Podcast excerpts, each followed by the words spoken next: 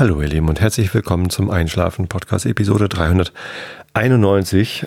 Ich bin Tobi, ich lese euch heute ein bisschen Emanuel Kant vor zum Einschlafen. Davor gibt es den Rilke der Woche und davor erzähle ich euch ein bisschen was, damit ihr abgelenkt seid von euren eigenen Gedanken und besser einschlafen könnt. Und jetzt gerade merke ich, dass mir was fehlt. Ich hatte nämlich eigentlich vor euch, naja, ist vielleicht ganz gut so, ein Musikinstrument zu präsentieren, von dem ich sehr überrascht war, dass es das gibt. Aber naja, sei es drum. Kommt ihr drum rum, euch das anhören zu müssen? Warum ich euch von einem Musikinstrument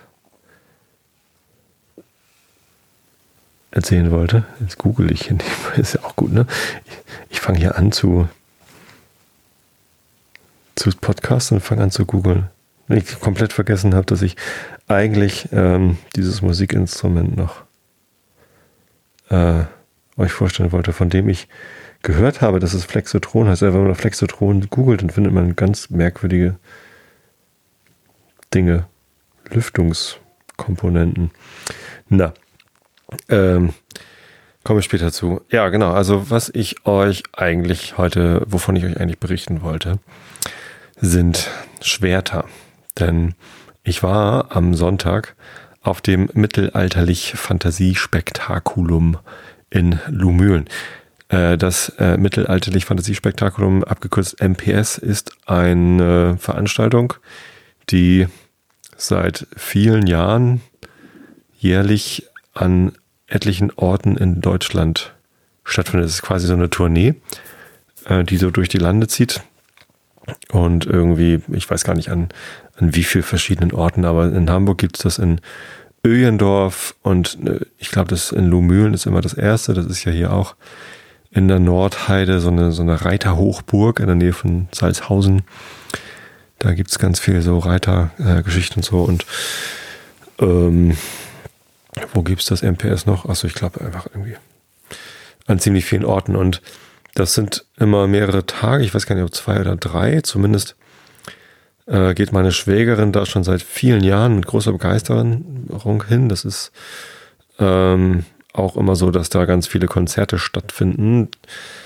Und da spielen auch immer die gleichen Bands. Irgendwie habe ich so den Eindruck, dass selten mal Abwechslung drin.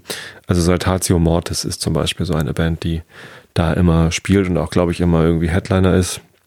Versengold ist eine andere Band, die mir persönlich gar nicht so sehr geläufig ist. Saltatio Mortis kenne ich schon recht lange. Ein guter Freund von mir war damals, oder was heißt guter Freund?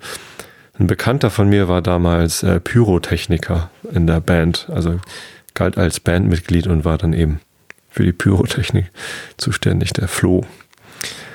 Der hat seine Wohnung mal gehabt in dem Gebäude, wo unten unser Proberaum drin war. Aber weder die Wohnung noch der Proberaum war, glaube ich, so wirklich legalerweise in dem Gebäude. Weiß ich gar nicht, ob der wirklich einen Mietvertrag da hatte. Naja, sei es drum. Und das sind halt so Bands, die auf teils mittelalterlichen Instrumenten dann Rockmusik machen, dann halt mit Schlagzeug und E-Gitarre noch mit dazu, aber eben Laute und was weiß ich, merkwürdige Flöten dazu. Dudelsack ist dann immer gerne noch mit dabei, das ist ja nicht wirklich mittelalterliches Instrument, aber ja, ihr könnt es euch sicherlich vorstellen, wenn ihr das gar nicht kennt, dann hört da ruhig mal rein, das ist ganz witzig. Ich finde es auf Dauer immer ein bisschen anstrengend, weil das halt so, ja, sehr eine Richtung ist immer und das irgendwie recht eintönig, weiß ich gar nicht, aber ich mag's, es ist ganz lustig, aber es ist nicht so wirklich meins, deswegen gehe ich auch eigentlich zu dieser Veranstaltung nicht unbedingt hin, aber nun hat sich das so ergeben, dass meine Frau dieses Jahr mit wollte, meine große Tochter ist auch großer Fan davon, und die war auch letztes Jahr schon mit und jetzt dieses Jahr wieder und jetzt ist halt meine Frau auch mal mit hingefahren und meine Kleine ist noch zu klein dafür irgendwie auf diesem Tag, wo dann irgendwie Konzerte und so da mitgeht. Da geht's auch so ein bisschen dann heiß her. Ich weiß gar nicht genau, wie ich mir das da vorstellen soll, aber naja, zumindest ist am Sonntag dann immer Familientag oder Kindertag.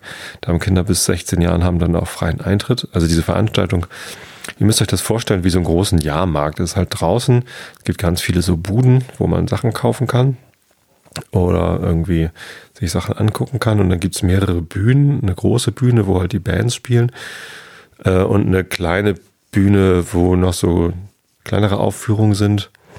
Und dann gab es halt in Luhmühlen auch noch eine weitere ebenfalls, also eine Tribüne, ehrlich gesagt, wo dann davor so eine Reitbahn war. Ich weiß gar nicht, ob die da immer ist, weil da halt irgendwie Reiterfestspiele sind.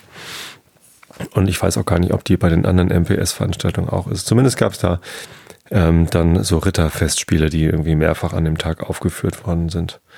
Ja, das war ein echt eigentlich ganz lustiges Erlebnis. Ich bin dann am Sonntag halt auch mitgefahren mit der Lütten, weil vor allem die wollte. Und ich dachte, naja gut, nehme ich die Kamera mit, dann kann ich vielleicht lustige Menschen fotografieren oder habe irgendwie ein bisschen Spaß. Und wir hatten halt wahnsinniges Glück mit dem Wetter. Wir hatten strahlenden Sonnenschein, 19 Grad. Und ich habe mir tatsächlich so ein bisschen einen Sonnenbrand geholt im Gesicht. Ganz lustig, so für Anfang April. Kann man mal machen. War auch jetzt nicht wirklich schlimm. So, das Wetter war einfach echt fantastisch. Das hat richtig Spaß gemacht. Und ja, was haben wir gesehen? Wir waren so gegen 1 Uhr mittags waren wir da. 12:30 etwa. Und um 1 gab es dann schon die erste Vorführung. Also es gibt dann so einen Tagesplan auch. Und um 1 war dann Märchenstunde an der großen Bühne. Allerdings war das dann vor der Bühne.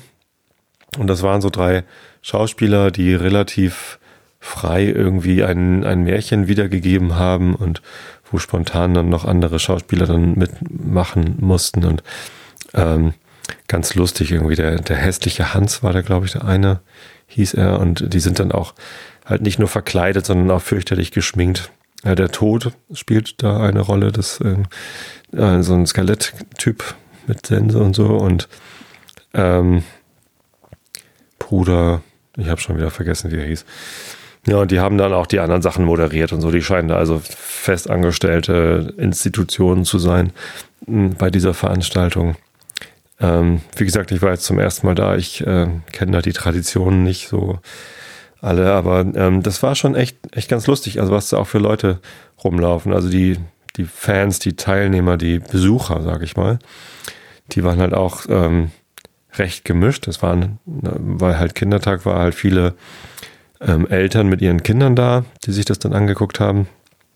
Für Erwachsene kostete der Eintritt 15 €, ist auch nicht wirklich teuer, so kann. Dafür bekamen schon einiges geboten, so. Aber es waren eben auch viele Besucher da, die halt ohne Kinder da angereist, auch jüngere Leute. Also, na, jugendlich dann eben nicht, aber so zwischen 25 und, weiß nicht, so 45, 50 vielleicht, die dann doch auch häufig verkleidet waren oder zumindest ein Gewand anhatten, so ein mittelalterliches Kleid oder so, die Damen. Die Männer häufig dann so mit so einem Lederschurz, einige auch schon mit freiem Oberkörper und allerlei Utensilien. Also es gab sehr viele Stände, wo Trinkhörner und auch so Rufhörner, also Hörner zum Reinblasen, wo man dann so Warntöne oder was auch immer irgendwie, so wie bei Game of Thrones auf der Mauer, wenn dann irgendwie die Ranger wiederkommen oder die Wildlinge oder keine Ahnung was. Das gab es ganz viel und eben auch Schwerter oder Waffen aller Art. Also Pfeil und Bogen war oft zu sehen. Habe ich auch gedacht, ich hätte ja auch meinen Sportbogen mitnehmen können. Wäre da gar nicht so aufgefallen. Und es gab da auch wirklich schöne Bögen zu kaufen. Also Langbögen aus Holz, hübsch verziert. Ich habe dann mal welche gezogen, da waren auch welche mit bis zu irgendwie 50 Pfund, also ordentliche, richtig, also mit denen man auch irgendwie Wettbewerbe mitschießen kann, die nicht so Spielzeugbögen, sondern wirkliche Sportbögen, die halt einfach dann gut aussehen. Natürlich blank, dann eben ohne Visier, aber kann man sich ja zur Not eins dran knuppern oder eben lernen, ohne Visier zu schießen. Genau, und die sahen aber echt toll aus. Wäre ich auch schon fast schwach geworden. So einen richtig großen Langbogen, der irgendwie höher ist als ich selbst. Und dann auch gerade gehalten, irgendwie schon fast den Boden berührt. Fände ich ganz schick. Also, sie sehen toll aus. Ja, ja, und Schwerter. Und da wäre ich auch fast schwach geworden. Und ich weiß nicht genau, warum, ehrlich gesagt. Also, Schwerter üben schon irgendwie eine Faszination aus auf mich. Obwohl ich irgendwie Krieg doof finde. Ich finde auch Schwertkampf doof. So, ich würde so ein Schwert auch nicht wirklich benutzen wollen. Also es gibt ja diese Schaukämpfer, davon waren auch viele da. Es gab viele Aufführungen von so Schwertkampf-Simulationen. Das wäre nicht so wirklich meins, ehrlich gesagt. Also das, was ich da gesehen habe, war jetzt auch nicht so beeindruckend. Das war irgendwie recht vorsichtig durchgeführt. Es sah nicht nach einem echten Kampf aus, sondern war halt eine Choreografie. Teils sah die nicht mal großartig vorbereitet aus, sondern irgendwie spontan reagiert irgendwie. Ich schlage jetzt hier, aber ich mache das so langsam, dass du die Parade auch rechtzeitig dahin bekommst und so.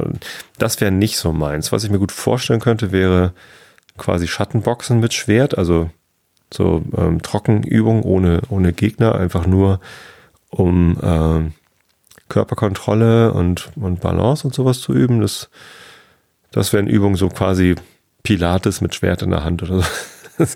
Das könnte ich mir vorstellen, das fände ich ganz nett. Denn so ein Schwert nur als Wandschmuck zu haben oder als, ich kann es ab und zu mal in die Hand nehmen, das wäre dann, glaube ich, auch irgendwie Quatsch. Aber irgendwie hätte ich gern so ein Schwert. Naja, und dann gab es da halt eins, das dann dem nachempfunden war, wie das, was der Aragorn im Film zu Herr der Ringe dann am Ende bekommen hatte, das Königsschwert. Und als ich das dann aus der Scheide rausgezogen habe, waren da auch so Elfenrunen drauf. Und das sah schon echt toll aus. Sollte aber dann 230 € kosten. Und für einen spontanen Schwertkauf war mir das dann doch zu teuer. Es gab andere Schwerter im ähnlichen Format, also so Breitschwert mit irgendwie Doppelhänder. Und ich glaube, also wenn ich schon ein Schwert hätte, dann müsste das auch ein großes Schwert sein. Also so ein kleines Kurzschwert oder so, damit würde ich mich nicht in den Garten stellen und Trockenübungen machen. Also mal davon abgesehen, dass ich mich vielleicht mit einem Schwert doch nicht in den Garten stellen würde, obwohl mir ja auch nicht so viele Leute reingucken können in den Garten, aber wäre vielleicht komisch, aber naja. Nee, also wenn, dann muss das ein großes Schwert sein. Ja, und große Schwerter haben halt ihren Preis, zu Recht, denn das ist ja auch eine Art von Handwerkskunst, so ein Schwert zu schmieden, wobei exakt das gleiche Königsschwert habe ich dann an einem anderen Stand auch nochmal gesehen.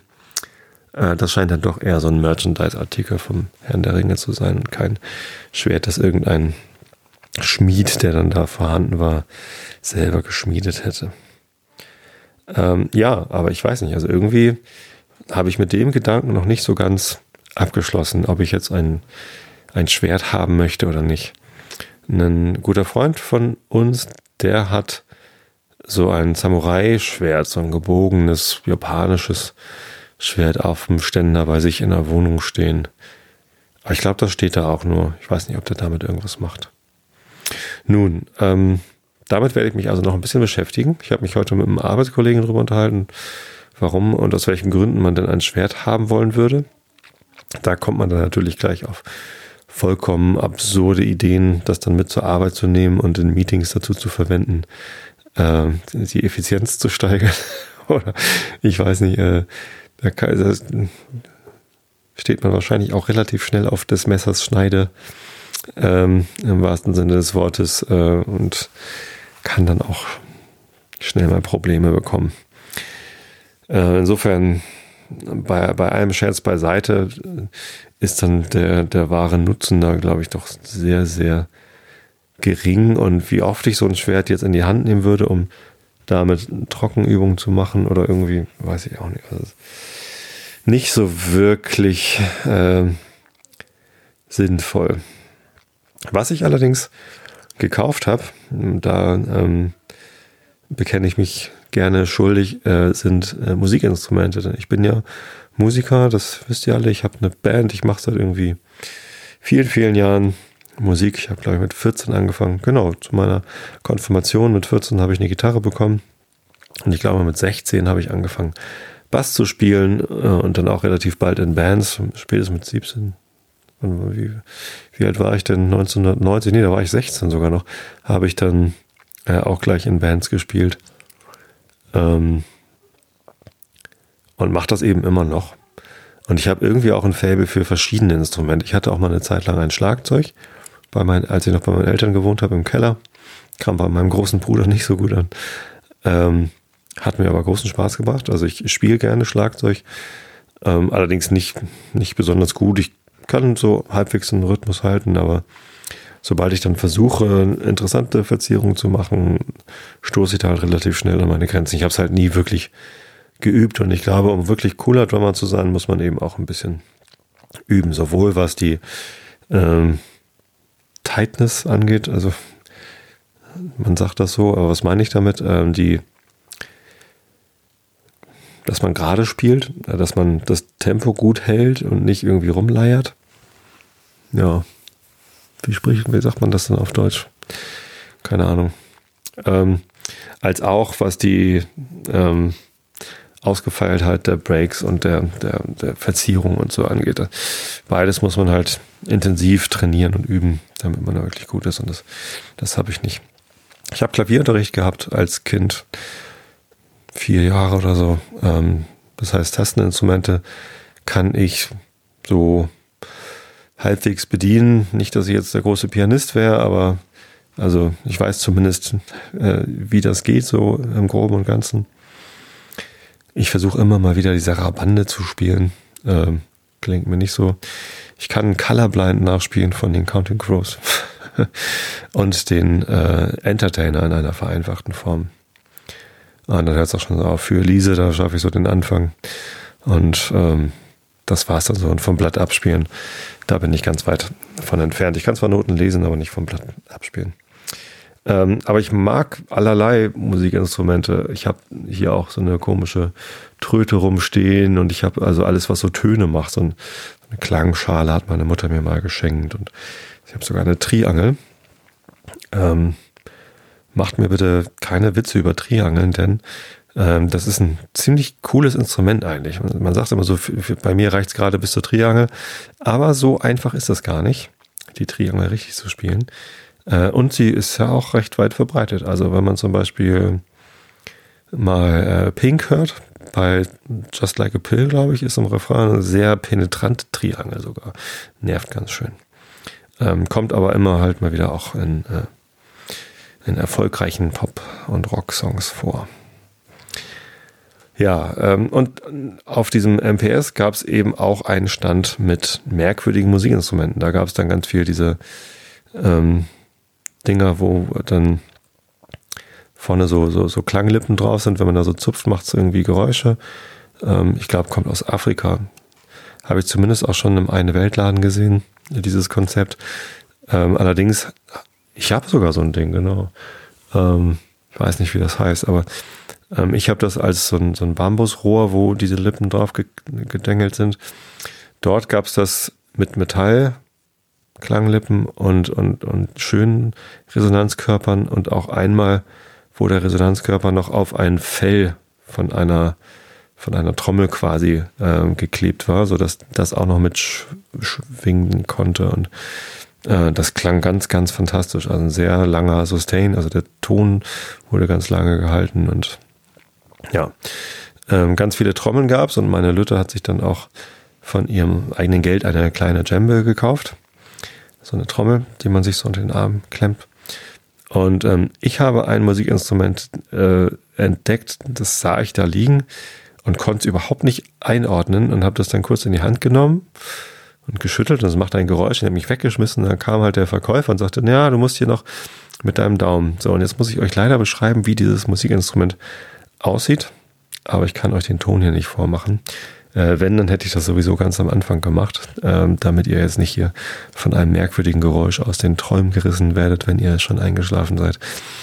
Also, man hat einen Stiel in der Hand aus einem Metallstab von Durchmesser 3-4 Millimeter, der so quasi in einer Schlaufe eine enge Schlaufe, die man so in der Hand halten kann.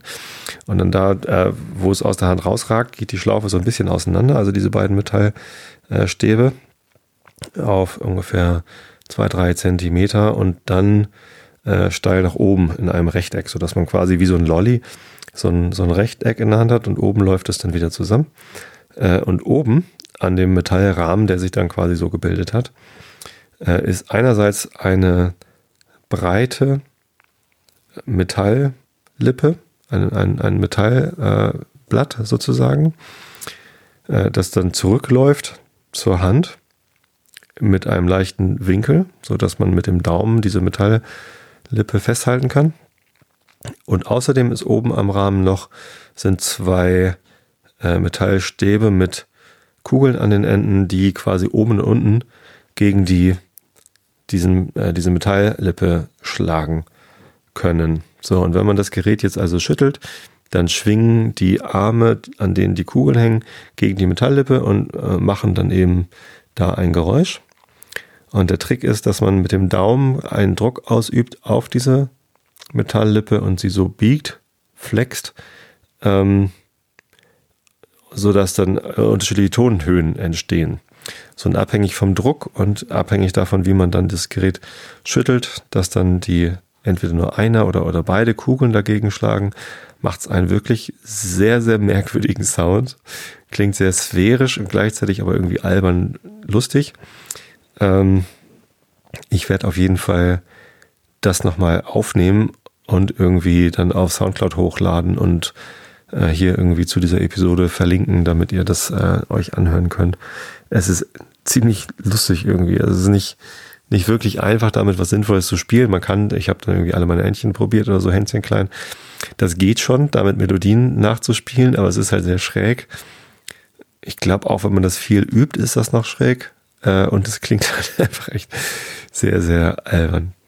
Hat mir so eine große Freude bereitet, dass ich für dieses Musikinstrument 18 €, ausgegeben habe. Das musste ich unbedingt haben. Das hatte ich vorher auch noch nie irgendwo gesehen und war mir halt komplett neu.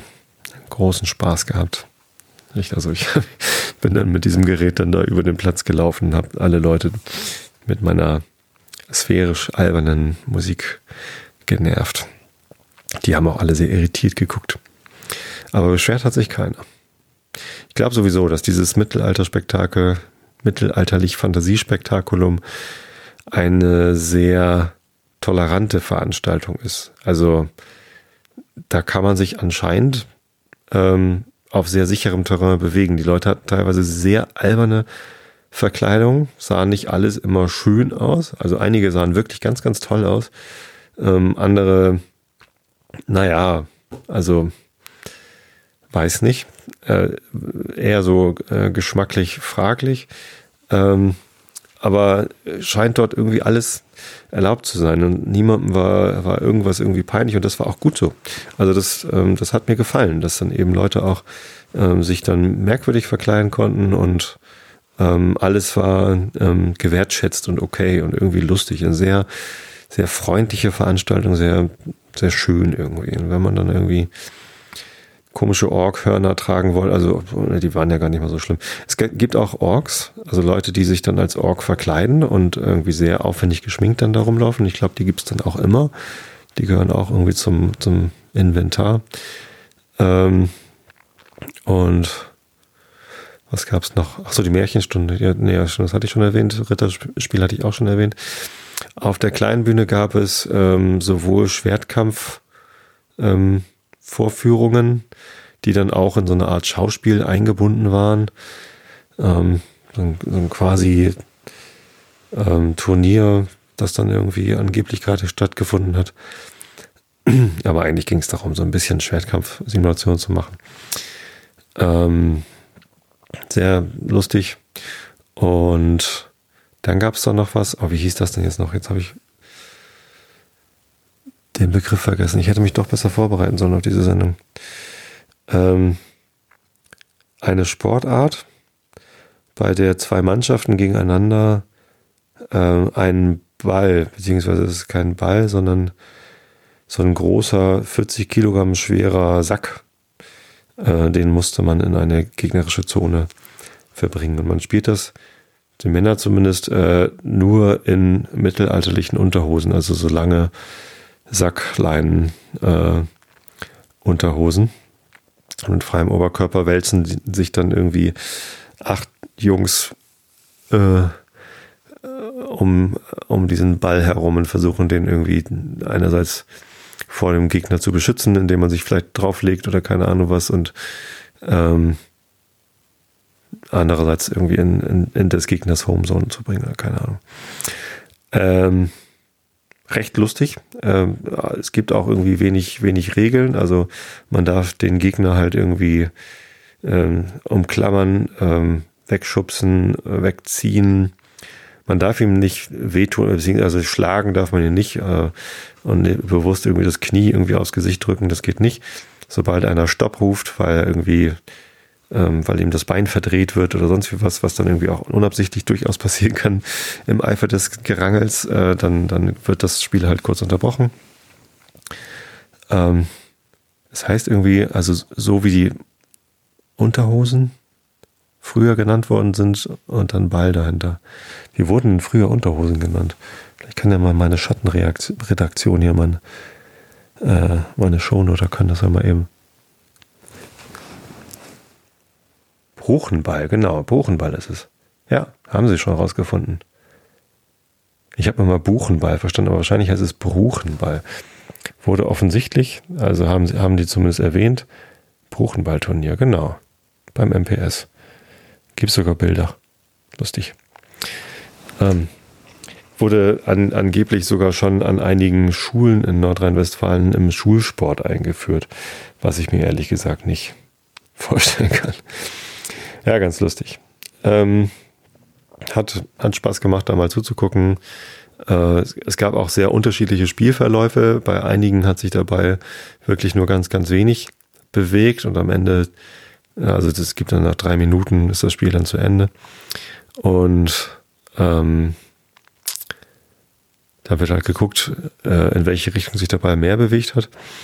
Bei einem anderen Spiel war das Spiel nach 5 Sekunden beendet, weil die eine Mannschaft den Ball quasi nach hinten rausgezogen hat. Also eigentlich muss man den Ball halt auf die Seite des Gegners bringen. Und entsprechend passen alle halt auf, dass der Ball nicht in die eigene Richtung geht. Und da haben sie es aber so gemacht, dass 2 sich drum kümmern, die Leute irgendwie alle abzufangen, und die anderen 2 ziehen den Ball auf die eigene Seite raus und laufen dann mit dem Ball, was tatsächlich recht schwierig ist mit so einem 40 Kilo unförmigen, schwierig zu haltenden Ding, um die anderen Leute rum und tragen einfach so. Das war halt ein Move, den kann man dann mal bringen. Wenn die anderen überrascht sind, ist das Spiel halt nach 5 Sekunden gewonnen. War ganz lustig. Ja, es gab auch 2 Damenmannschaften oder Weibsmannschaften, wie sie dann hießen. Erinnerte mich dann so ein bisschen an Schlammcatchen ohne Schlamm. Allerdings waren die Damen natürlich dann stärker bekleidet als die Herren, hatten dann auch obenrum was an. Wäre sonst vielleicht ein bisschen sehr albern geworden. Genau, aber die haben offensichtlich auch Spaß dran gehabt, denn bei denen hatte sich dieser Ball zwar durchaus 1 Meter bewegt, aber auch wieder 1 Meter zurück, und nach Ablauf der Spielzeit konnte man also nicht entscheiden, wer denn jetzt gewonnen hatte. Selbst Jesus konnte es nicht. Einer der anwesenden Besucher hatte sich als Jesus Christus verkleidet, so mit Dornenkrone und verbundenen Händen. Hat dann auch für viel Aufsehen gesorgt, und der wurde dann als quasi nochmal externer Schiedsrichter herbeigerufen, um festzustellen, wer gewonnen hat. Der konnte es dann auch nicht sagen. Und die Mädels, die gespielt haben, die waren sich allerdings längst, also als die Schiedsrichter, welche dann auch wieder dieser eine Mönch da und der tot waren, als die noch überlegt haben, wer denn jetzt gewonnen hat, haben die Mädels längst gesagt, hey, wir wollen nochmal oder Verlängerung oder so. Und am Ende gab es dann noch 1 Minute Verlängerung und alle waren glücklich. Ja, Bauchenball, genau. Danke, Mo. Aus der Schattenredaktion. Ja. Genau, so. Ich muss mir also nochmal überlegen, ob ich einen Schwertkauf. Beziehungsweise, achso, was ich noch gekauft habe, es gab noch einen Stand, bei dem gab es Jonglier-Sachen. Das ist eine Sache, die ich auch schon lange kenne und schon lange verfolge. Es gab immer mal wieder in meiner Community Leute, die jongliert haben. Das ist irgendwie nicht nur Zirkus, sondern immer bei so Jugendtreffen und so. Ich war früher Jugendgruppenleiter in der Kirchengemeinde, habe irgendwie Pfadfindergruppen geleitet. Ich war früher häufig auf Kirchentagen. Bin ich irgendwie jetzt seit ein paar Jahren nicht mehr so.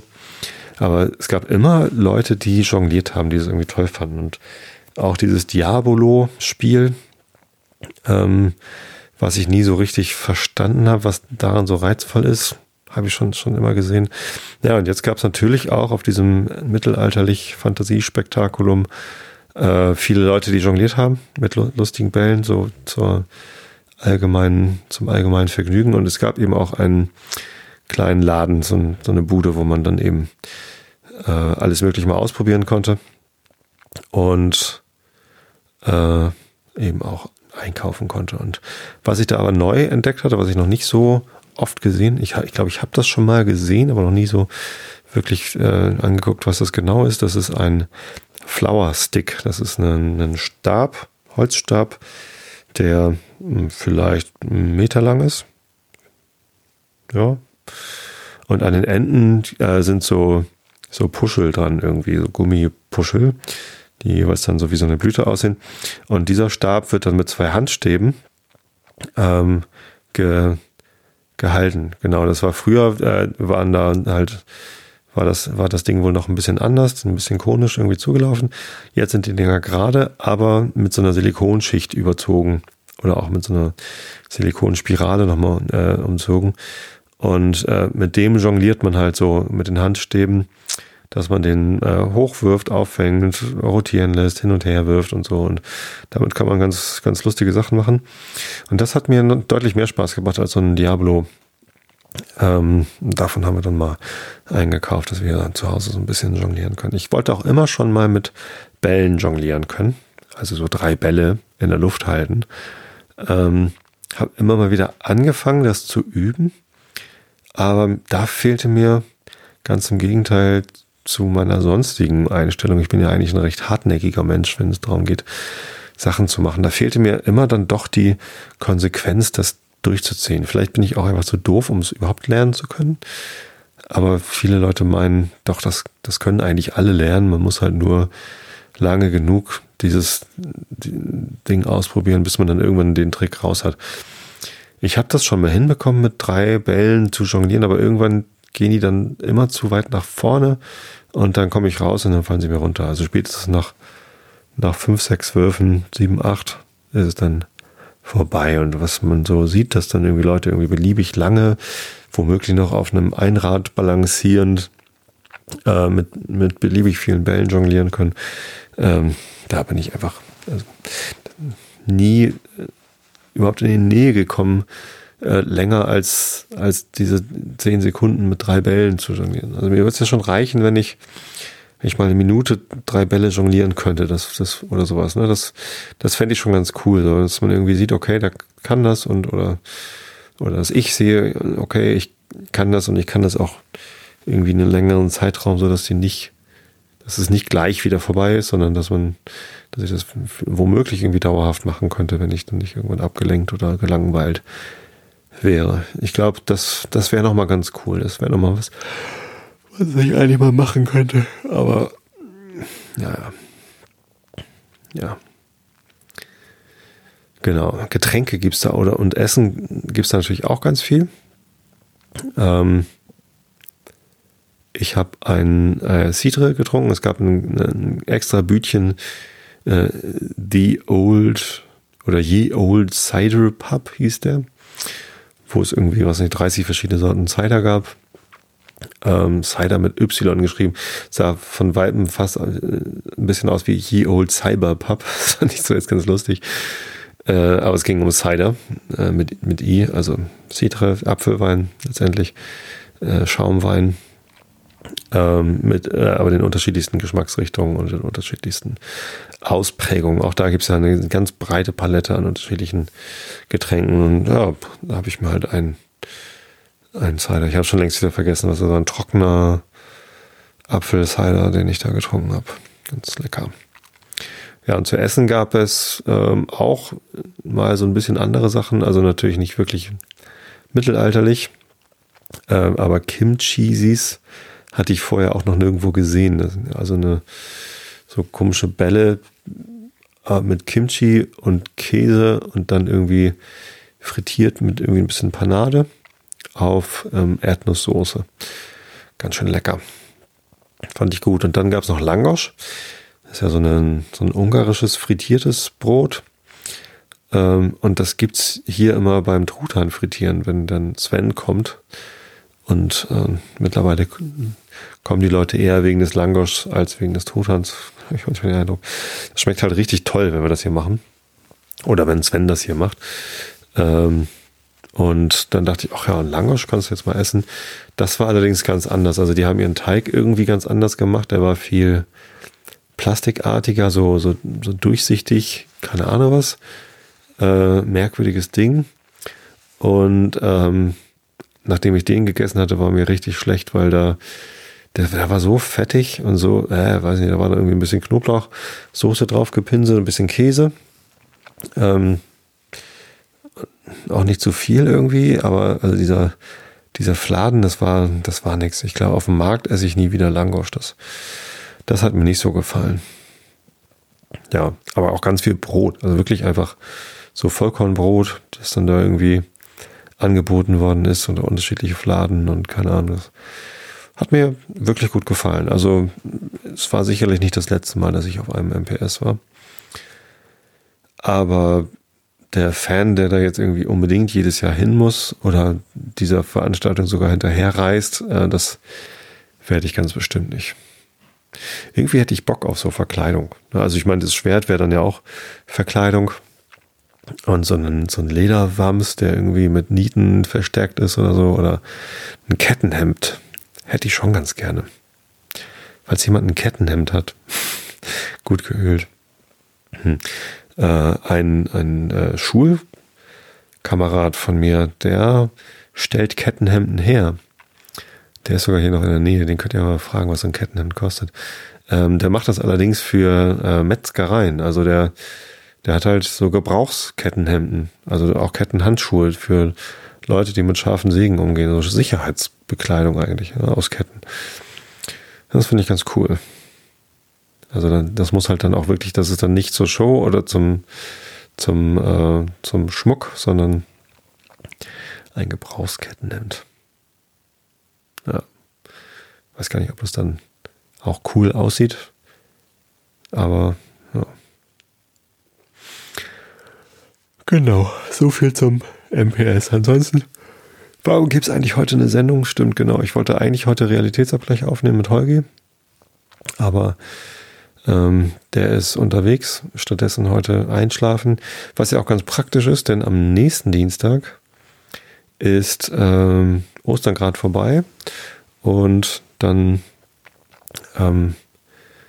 gibt es, also da habe ich hier Besuch. Mein Bruder mit Familie kommt aus München, Nähe von München, Otterfing wohnt ja mein Bruder und die kommen hier hoch und sind ein paar Tage hier oben. Die sind halt Dienstagabend, dann letzten Abend da und die kommen halt, die fahren am Mittwoch wieder runter und so oft im Jahr sehen wir die nicht, dass ich dann irgendwie Zeit hier im Studio verbringen würde, zumal das Studio dann eben doch Gästezimmer ist und die hier pennen und hier Bett aufgebaut ist und so. Ja, genau, deswegen wäre das nächste Woche eh schwierig gewesen. Aber eigentlich wäre heute Realitätsabgleich dran gewesen.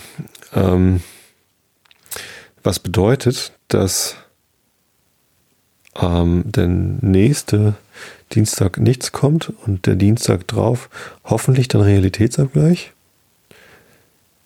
Das ist dann auch schon heute ist der 11. April, am 18. April ist nix und am 25. April ist dann hoffentlich Realitätsabgleich. Das heißt, der nächste Einschlafen-Podcast kommt dann erst in 3 Wochen.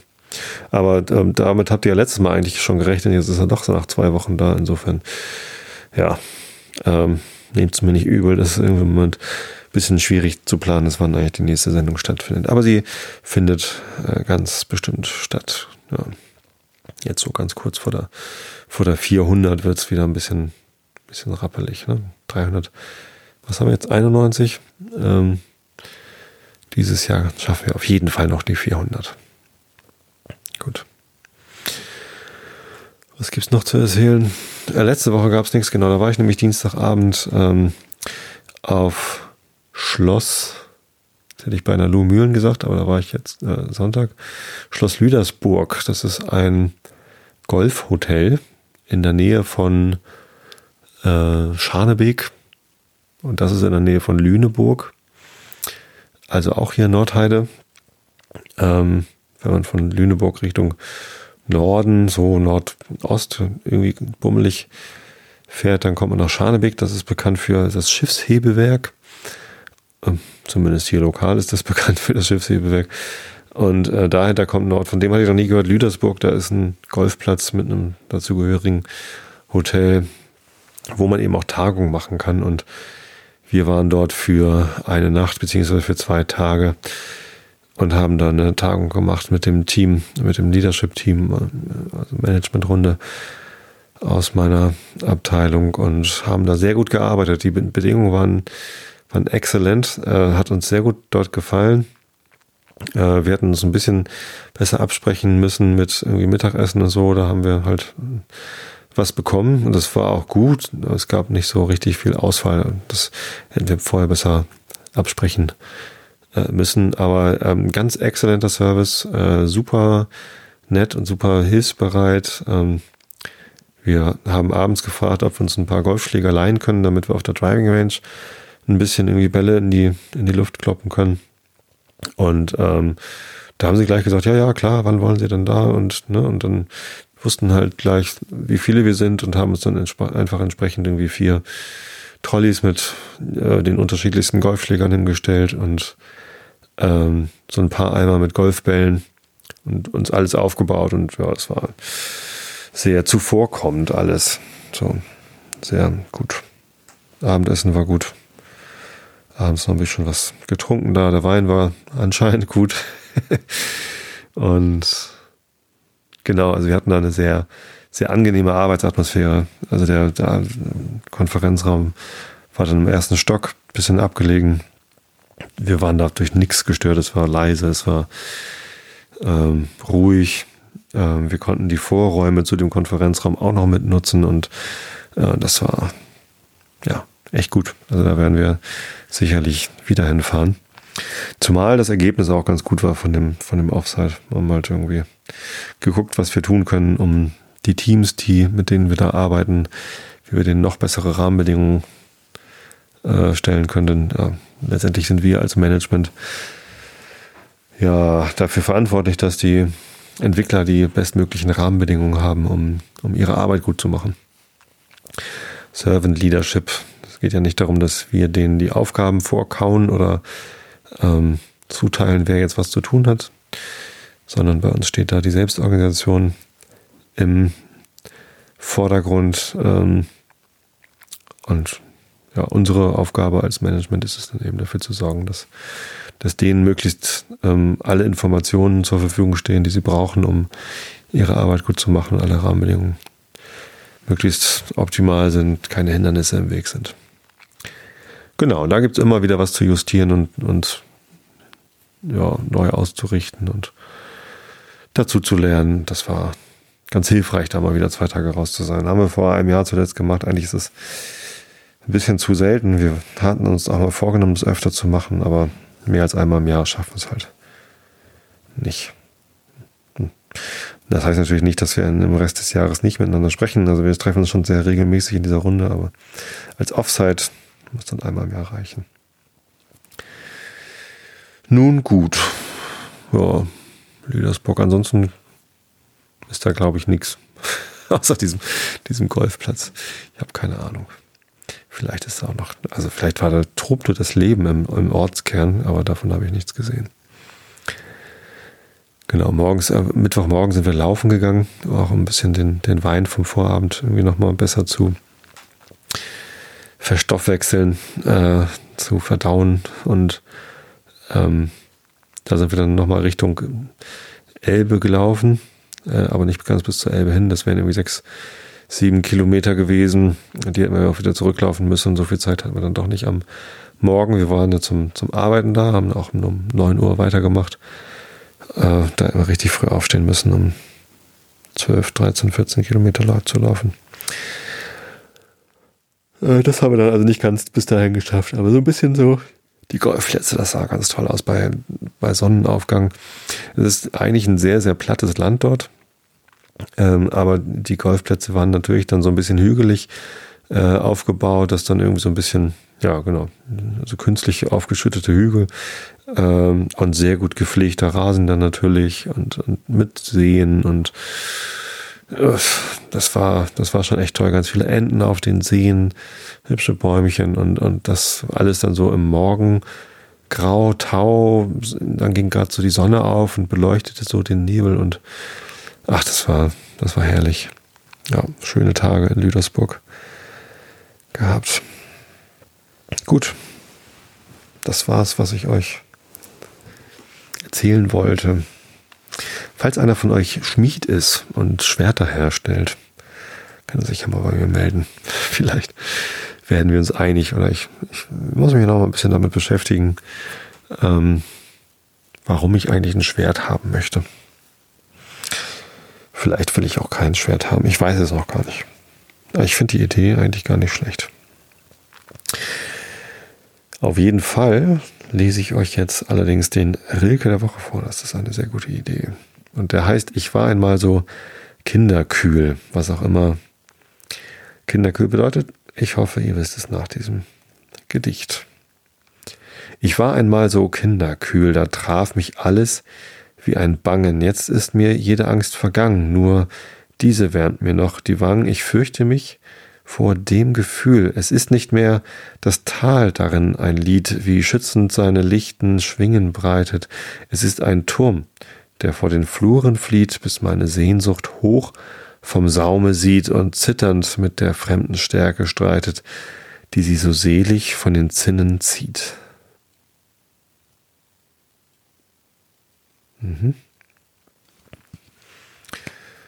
Genau, und weil es die letzten Abende immer Elfenmärchen gab. Immer. Naja, ich habe jetzt ein paar Mal Elfenmärchen gehabt. Kommt jetzt mal wieder der Herr Kant.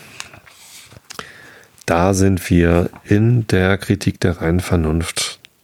Im zweiten Band. Auf Seite 492, also B 566. Nee, 567. Wo ist hier der Seitennummer? Bei der Möglichkeit der Kausalität durch Freiheit in Vereinigung mit dem allgemeinen Gesetze der Naturnotwendigkeit. Ach, allein der Titel ist doch schon schön. Augen zu und zugehört. Ich nenne dasjenige an einem Gegenstande der Sinne, was selbst nicht Erscheinung ist, intelligibel, wenn demnach dasjenige, was in der Sinnenwelt als Erscheinung angesehen werden muss, an sich selbst auch ein Vermögen hat, welches kein Gegenstand der sinnlichen Anschauung ist, wodurch es aber doch die Ursache der Erscheinung sein kann, so kann man die Kausalität dieses Wesens auf zwei Seiten betrachten, als intelligibel nach ihrer Handlung, als eines Dinges an sich selbst und als sensibel nach den Wirkungen derselben, als einer Erscheinung in der Sinnenwelt. Wir würden uns demnach von dem Vermögen eines solchen Subjekts einen empirischen, im gleichen auch einen intellektuellen Begriff seiner Kausalität machen, welche bei einer und derselben Wirkung zusammen stattfinden.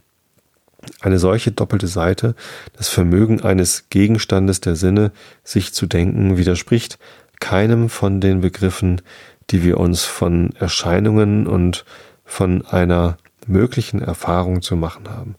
Denn da diesen, weil sie an sich keine Dinge sind, ein transzendentaler Gegenstand zum Grunde liegen muss, der sie als bloße Vorstellung bestimmt, so hindert nichts, dass wir diesem transzendentalen Gegenstände außer der Eigenschaft, dadurch er erscheint, nicht auch eine Kausalität beilegen sollten, die Nichterscheinung ist, obgleich ihre Wirkung dennoch in der Erscheinung angetroffen wird. Es muss aber eine jede wirkende Ursache einen Charakter haben, das heißt ein Gesetz ihrer Kausalität, ohne welches sie gar nicht Ursache sein würde. Und da würden wir an einem Subjekte der Sinnenwelt erstlich einen empirischen Charakter haben, wodurch seine Handlungen als Erscheinungen durch und durch mit anderen Erscheinungen nach beständigen Naturgesetzen im Zusammenhang ständen und von ihnen als ihren Bedingungen abgeleitet werden könnten und also mit diesen in Verbindung Glieder einer einzigen Reihe der Naturordnung ausmachten. Zweitens würde man ihm noch einen intelligiblen Charakter einräumen müssen, dadurch es zwar die Ursache jener Handlungen als Erscheinung ist, der aber selbst unter keinen Bedingungen der Sinnlichkeit steht und selbst nicht Erscheinung ist. Man könnte auch den ersteren, den Charakter eines solchen Dinges in der Erscheinung, den zweiten, den Charakter eines des Dinges an sich selbst nennen. Dieses handelnde Subjekt würde nun nach seinem intelligiblen Charakter unter keinen Zeitbedingungen stehen, denn die Zeit ist nur die Bedingung der Erscheinung, nicht aber der Dinge an sich selbst. In ihm würde keine Handlung entstehen oder vergehen, mithin würde es auch nicht dem Gesetze aller Zeitbestimmung, alles Veränderlichen unterworfen sein. Das alles, was geschieht, in den Erscheinungen des vorigen Zustands seiner Ursache antreffe. Mit einem Worte, die Kausalität desselben, sofern sie intellektuell ist, stände gar nicht in der Reihe empirischer Bedingungen, welche die Begebenheit in der Sinnenwelt notwendig machen. Dieser intelligible Charakter könnte zwar niemals unmittelbar gekannt werden, weil wir nichts wahrnehmen können, als sofern es erscheint, aber er würde doch dem empirischen Charakter gemäß gedacht werden müssen, so wie wir überhaupt einen transzendentalen Gegenstand der Erscheinungen in Gedanken zum Grunde legen müssen, ob wir zwar von ihm, was er an sich selbst sei, nichts wissen. Nach seinem empirischen Charakter würde also dieses Subjekt als Erscheinung allen Gesetzen der Bestimmung nach der Kausalität unterworfen sein und es wäre sofern nichts als ein Teil der Sinnenwelt, dessen Wirkung so wie jede andere Erscheinung aus der Natur unausbleiblich abflössen. So wie äußere Erscheinungen in dasselbe einflössen, wie sein empirischer Charakter, das heißt das Gesetz seiner Kausalität durch Erfahrung erkannt wäre, müssten sich alle seine Handlungen den Naturgesetzen erklären lassen und alle Requisite zu einer vollkommenen und notwendigen Bestimmung derselben müssten in einer möglichen Erfahrung angetroffen werden.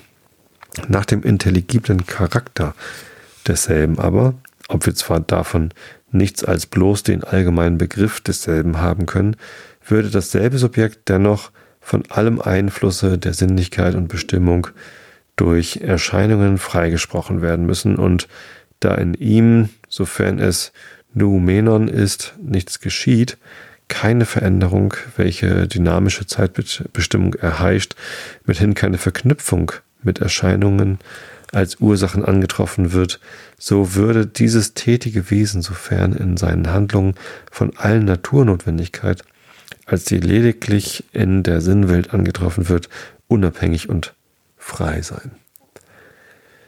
Man würde von ihm ganz richtig sagen, dass es seine Wirkung in der Sinnenwelt von selbst anfange, ohne dass die Handlung in ihm selbst anfängt. Und dieses würde gültig sein, ohne dass die Wirkung in der Sinnenwelt darum von selbst anfangen dürfen, weil sie in derselben jederzeit durch empirische Bedingungen in der vorigen Zeit, aber doch nur vermittelst des empirischen Charakters, der bloß die Erscheinung des Intelligiblen ist, vorher bestimmt und nur als eine Fortsetzung der Reihe der Naturursachen möglich sind. So würde denn Freiheit und Natur jedes in seiner vollständigen Bedeutung bei eben denselben Handlungen, nachdem man sie mit ihrer intelligiblen oder sensiblen Ursache vergleicht, zugleich und ohne allen Widerstreit angetroffen werden. Ja. So viel dazu. Gut, dann wünsche ich euch allen eine gute Nacht. oder viele gute Nächte, bis wir uns hier wieder hören. Falls ihr das hier so zeitnah hört, dass sich das noch lohnt, wünsche ich euch frohe Ostern, denn heute ist der 11.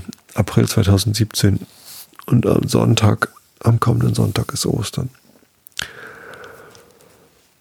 Ein paar schöne Tage mit der Familie oder denen, die ihr lieb habt, zum Entspannen, zum Besinnen und Ausruhen ist auch immer ganz gut. Also, hab euch alle lieb, bis zum nächsten Mal und gute Nacht.